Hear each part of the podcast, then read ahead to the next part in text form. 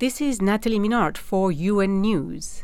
Since the Russian invasion of Ukraine on 24th of February, the consequences of the war have been devastating for many millions of people who had to flee, leaving behind friends and communities, their homes, belongings, and jobs. Larisa is a Ukrainian citizen living in Poland. She managed to bring her mom, Luba, to live with her in Warsaw. Luba fled Ukraine with a single small bag, leaving everything else behind. This bag uh, my mother br- brought with her.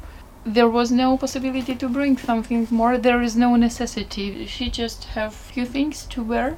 Everything what would she need we would buy here, and it's all that my mother brought with her.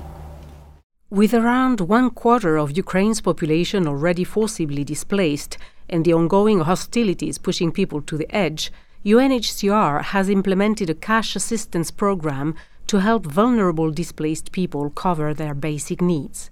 For many people outside the humanitarian world, direct cash transfers are not believed to be a good idea.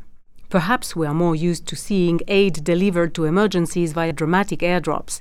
In fact, while that is still the way some aid is brought into places where roads are flooded and access is difficult, it is extremely expensive.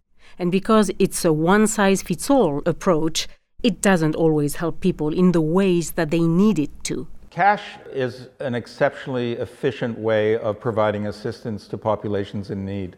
Andrew Hopkins is the Chief of Digital Identity and Registration at UNHCR.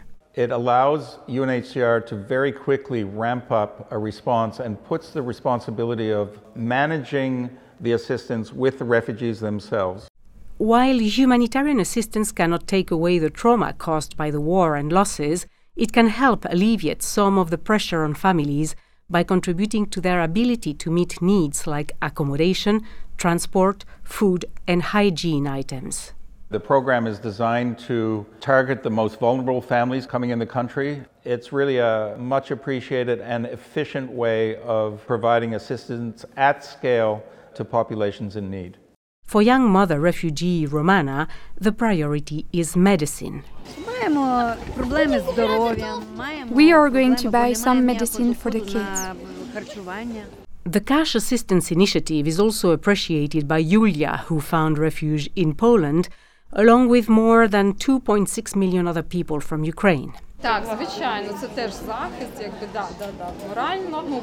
The money is a nice way to help. It makes me feel more certain that I have some money to spend the way that I need to.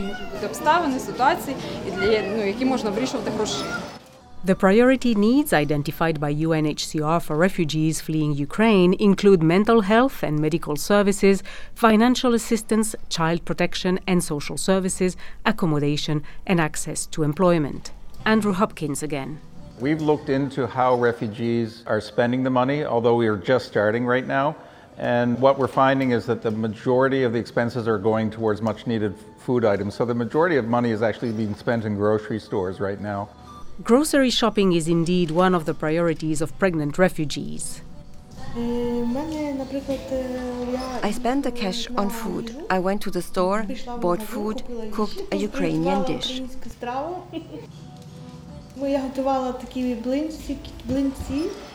I made some pancakes, borscht.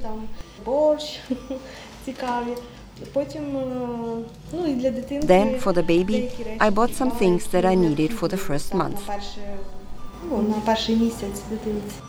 In Poland, over 700,000 Ukrainian refugees have registered with the authorities, allowing them access to health and other social support from the state.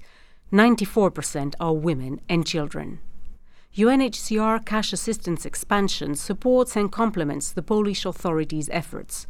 More than 10,000 people have registered in Warsaw over the past fortnight, and a second center opened recently in Krakow. Back in the safe apartment of Warsaw, Larisa and her mom Luba are eating apples.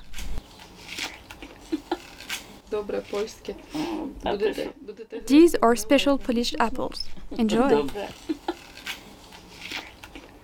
It's a bittersweet moment, though. I was very little. It was probably 1943, recalls Luba, overwhelmed by emotion. My brother died in World War II. And I never thought that my children would have to go through something like this.